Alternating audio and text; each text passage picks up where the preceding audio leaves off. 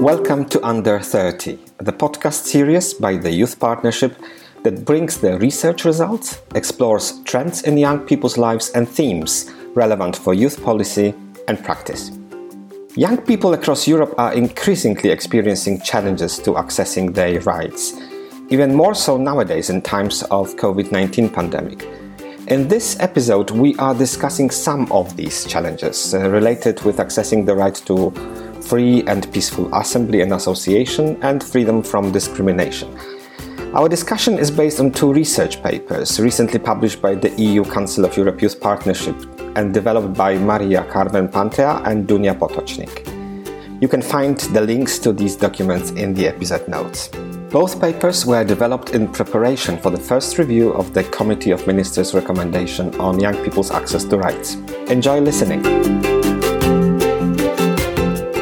Welcome to our episode. Uh, today we are going to talk about young people's access to, to rights, to political rights and social rights. We have Maria Carmen and Dunja with us here, who are the authors of uh, two research papers that were published by the partnership. Um, can you say a few words about what was the research about and what was the purpose of your research? Maria Carmen, maybe you can start. The study referred to young people's rights to assemble peacefully, and it was carried out on behalf of the Youth Partnership. It mapped the relevant publications, documents, and reports in preparation of the first review of the Committee of Ministers' recommendation. It was based exclusively on secondary sources without any empirical research being carried out for this purpose alone. Our input is entirely informed by the recent reports, publications, and also debates such as the Offenburg talks. Thank you. Dunja, what about your research paper?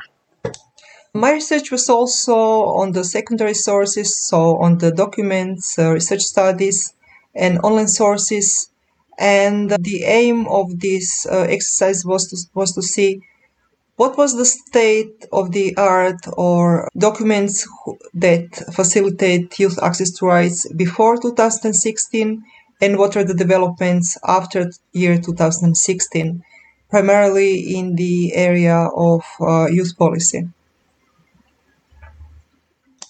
So we have two research papers on young people's access to rights to different rights Let's start maybe with freedom of association and peaceful assembly. It's a fundamental human right. Maria Carmen, how do young people exercise it nowadays, especially if we take into account the digitalization and also the, the impact of the COVID 19 pandemic?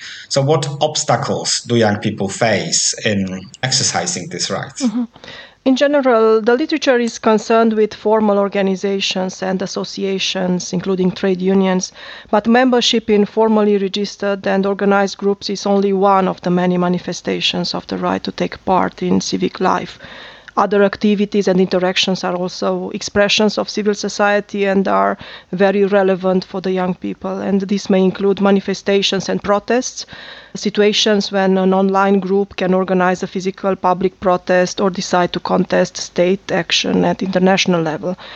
Crises are in general opportunities for undemocratic states to deepen the authoritarian pushback against democracy, and Corona is no exception the COVID crisis deepened previous limitations in, in some states, such as uh, excessive bureaucratization, financial and administrative burden, online surveillance, and so on.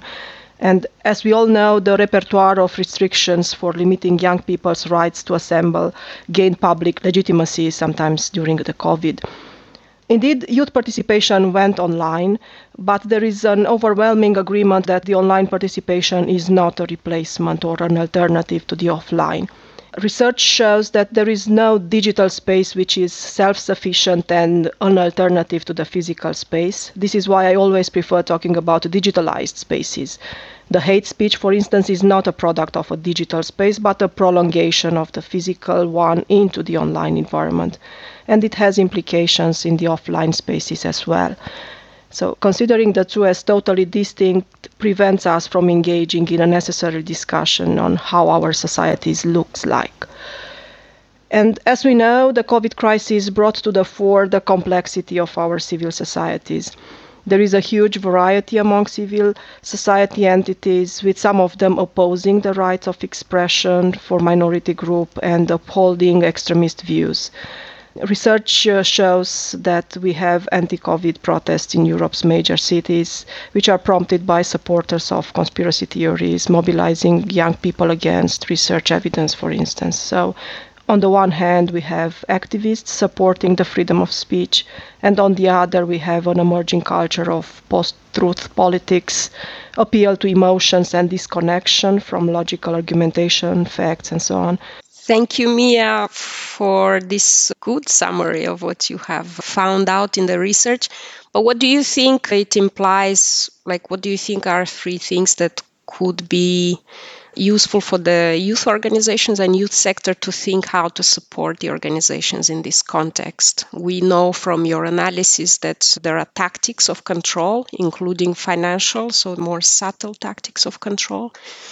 And what do you think the policymakers should think about helping organizations express themselves in ways that are democratic and meaningful for the societies they are part of is a complex process that requires actions at different levels. It requires support from strong organizations that are able to lead the way and to promote examples of resilience. But in the same time, the small scale grassroots organizations are less able to navigate complex environments, so they need support that is adapted to the particular situation they are experiencing. So we have different countries around in Europe that have different political ecosystems that need to be considered very carefully before considering policy action at a more strategic level. The geopolitical situation of some countries may render some interventions, some situation of support more appropriate in a context but not in another. So we don't speak that much about replicating good practices here. We, we rather uh, need to have a closer understanding of the underpinning dynamics that make the civil society sector act in a way or another and to consider all the political strings that are attached in a moment in time. We need actions that are are also coming from the governments in supporting the freedom of assembly, for instance. We need justice to be part of the solution. We need large scale organizations. We need international bodies to be involved. So these are rather structural ways of examining situations. than individual good practices, as we usually speak about in youth work. Thank you, Maria Carmen. Freedom of peaceful assembly and association is one of human rights. Uh, there is a lot of other human rights, and we are talking about access of young people to rights.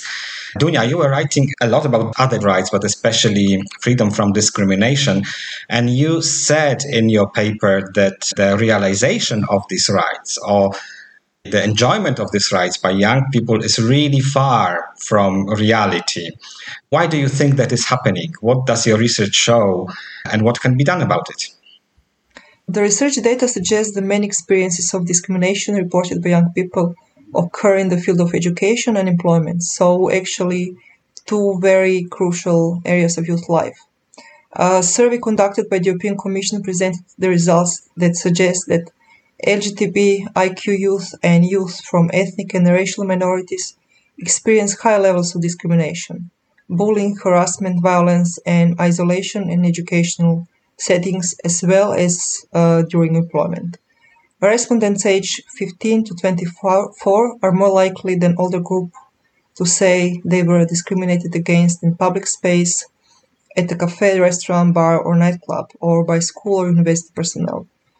Uh, also, Special Eurobarometer on Discrimination presented a range of data that provide arguments that young people are actually more sensitized to discrimination and violation of human rights than older citizens. So we have multiple reasons to actually promote and to review implementation of the policy documents. And on the top of everything mentioned, COVID pandemic posed many challenges uh, to exercising youth rights. And why is this so? Well, as uh, Mia has already said, there are various institutional settings in the European countries and also in the countries of the Council of Europe with different level of support to the youth organizations with a very diverse commitment to promoting youth rights. And it's very important to stress out that young people uh, have various manners of dealing with their rights. So in some countries, young people are more aware of their rights, of the channels to promote and to exercise their rights. While in the others, they're more used to stay in the back settings. Interestingly, both of you talk about access to rights and the realization of rights as a structural issue. So, both accessing them, it has to be ensured structurally, widespread, it has to be made available to all groups, and particularly young people who might be experiencing discrimination based on uh, intersectionality. But also, you say that the solutions come from more structural changes. And both of you mentioned that COVID 19 was a factor, the pandemic measures. So I was wondering what your reflections are in terms of this juxtaposition, this putting young people against other age groups and blaming young people that we've seen in some countries or in the media that they are unruly, that they go out, that they protest, that they don't respect the rules. And on the other hand, young people saying, okay, but we are out of the public debate completely about how the measures and the solutions to even the vaccination approaches will be applied. So, what are your reflections in this context, especially now? Is it the right time to do the review of the recommendation, or maybe it is the time in any case? But what do you think we should be looking at more? Yeah, we can notice that there are very different practices when it comes to communicating messages around COVID towards young people in different countries. And I can see that actually majority of the countries uh, don't have very clear strategy how to communicate messages around COVID and they don't balance expectations from the young people and expectations from the older generations. And young people very often feel like left alone. So expectations towards them are very high. They have to be supportive towards older generations. They have to obey restrictions and so on. And at the same time, many countries are lacking support services for the young people. Also, digital means of exercising rights are not very widespread in many countries. Access to quality internet is really still an issue, especially for the rural youth. And yes, like Tanya said, this is the right moment to review the recommendation. And we have to stress out the fact that young people should have access to rights no matter of their status, personal traits, and it actually calls for responsibility of actors and youth field to gather insights into how and to what extent this recommendation has been implemented. I would add something that is rather a personal speculation of mine, so with all the implications that may derive from here.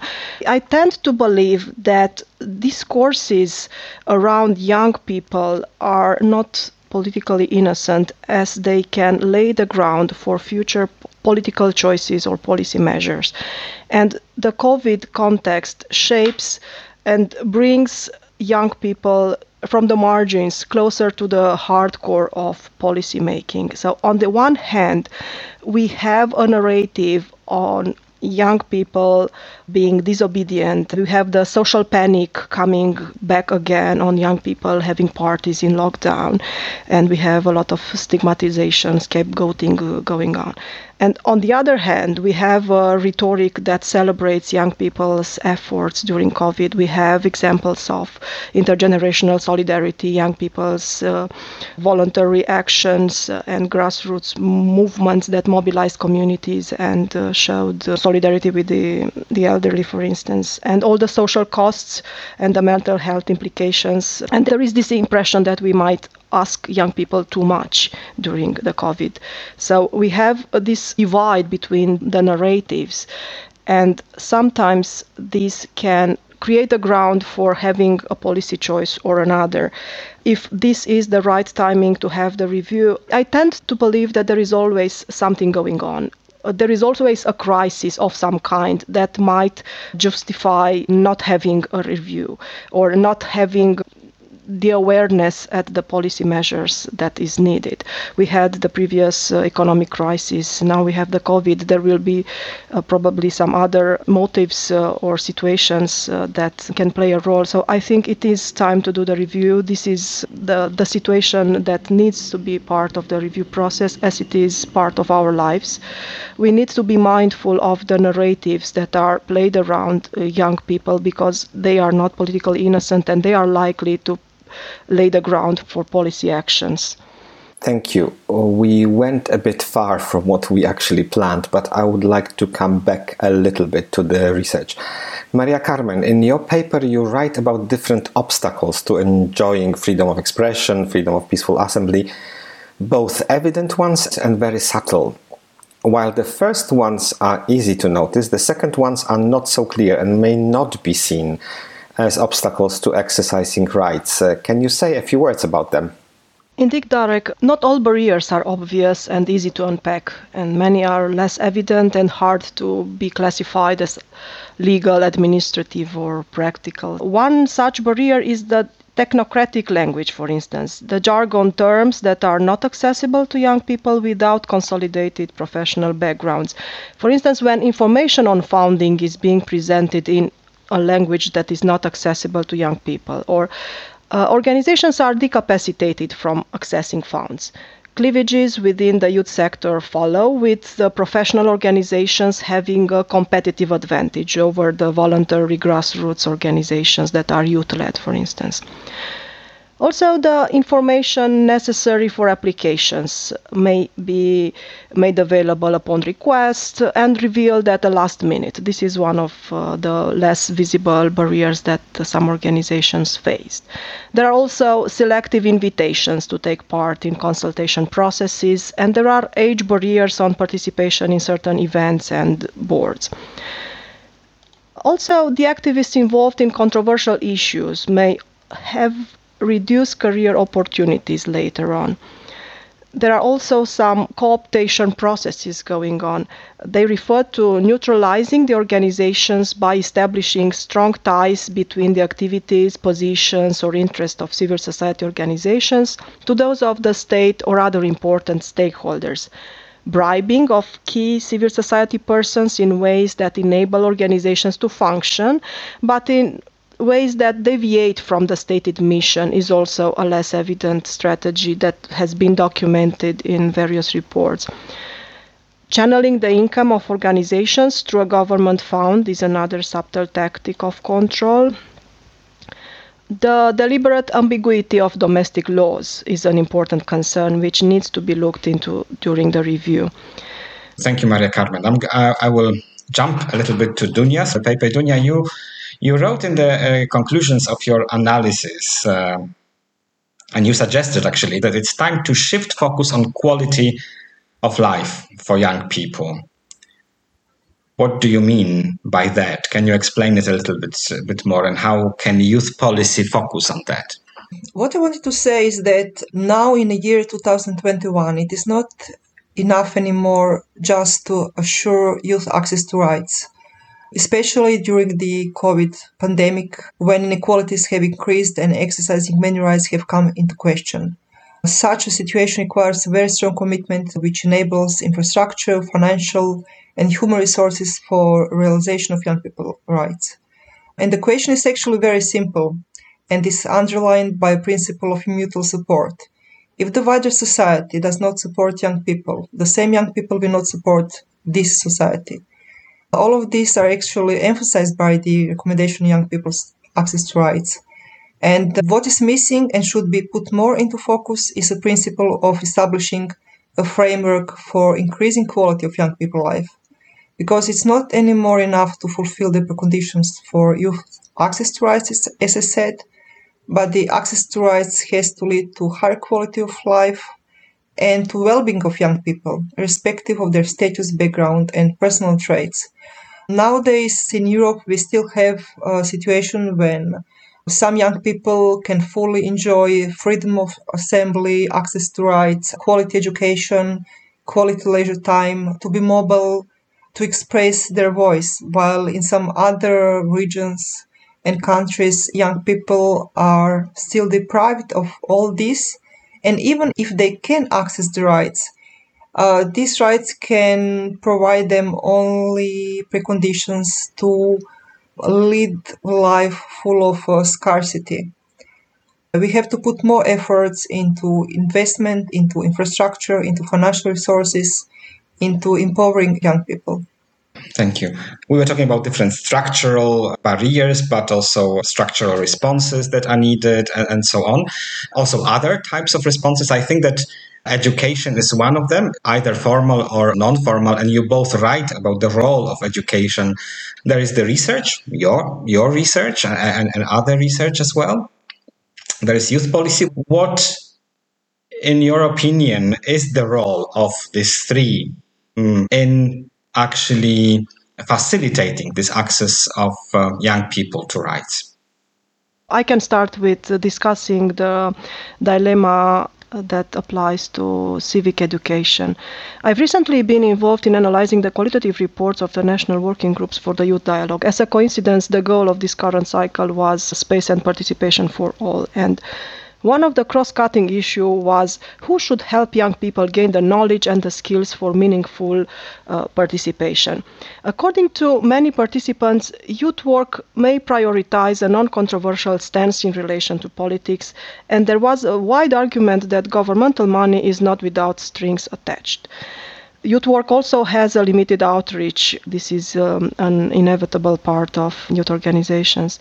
As you well suggest, schools are indeed places where at some point in their lives young people are to be found. And we all agree that civic education is important in facilitating young people's access to rights. However, there are several dilemmas and tensions which still call for consolidated debates while many young people in schools have classes on civic uh, education or citizenship education, the context often focuses on good citizenship and less on active citizenship. So, education systems are not politically neutral, and instilling a critical stance among young people within the public schools is sometimes a political risk. And schools of course, fear allegations of partisanship and deliberately avoid authentic debates on divisive topics, and young people miss that. A long lasting dilemma refers to the entity able to infuse civic ideas in ways that are free from manipulation and other agendas. Especially in countries with histories of ideological manipulation in schools, civic education is met with reserve. The patriotic education in some member states, for instance, is a very problematic replacement of civic education.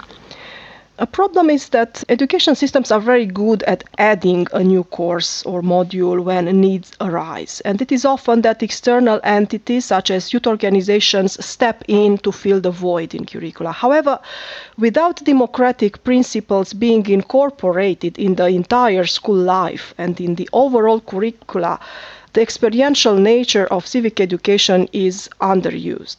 So I would be in favor of, of a solution that questions the democratic culture of the school systems in ways that uh, are not additive but rather reforming. And this is a, a big adventure indeed, but uh, we need to consider it very carefully when we think about uh, civic education in our school systems. Thank you. So it's not only about lear- teaching and learning about uh, human rights, but also um, implementing this uh, all school approach to rights. Citizenship is experiential in nature, so we, we need to to incorporate it in, in our school cultures. Maybe just a, a, small anecdote that what you were mentioning, Mia, that, that schools ne- need to practice democracy fully it is uh, one of the main conclusions of a symposium we did in 2015 when we were talking about young people's participation in a digitalized world.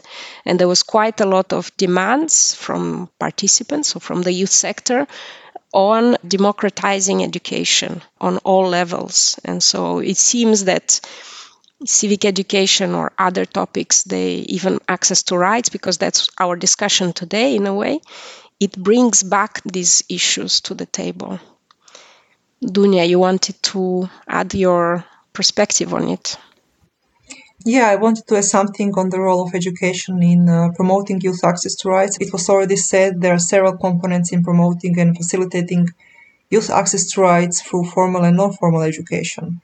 But first of all, young people should be taught uh, from an early age that they have a right to speak for themselves and that their voice matters. They should be enabled for learning by doing, to learn how to exercise their rights first in their families, then institutions of formal education, and also through non-formal education, which to a large extent contributes to exercising rights in wider community and civic society. On one hand, young people have to be aware of their rights, instruments and services that enable them to exercise their rights, and on the other hand, they have to be sensitized to the human rights and be able to recognize when someone is discriminated against and when someone's human rights are violated. And uh, when it comes to researchers, especially to the youth researchers, they can help in facilitating youth access to rights through engaging in action driven research, which insights serve as a basis for recommendations towards various stakeholders in the youth field. And last but not least, researchers should strive to conduct research in a manner that enables cross sector cooperation between researchers, practitioners, and uh, policymakers. Thank you. We have been talking about young people's access to rights, uh, and also we've been talking about the Council of Europe Committee of Ministers recommendation on young people's access to, to rights. Both your papers were developed with the view of reviewing the recommendation, and some of the reasons why this uh, recommendation should be reviewed you've mentioned in this episode.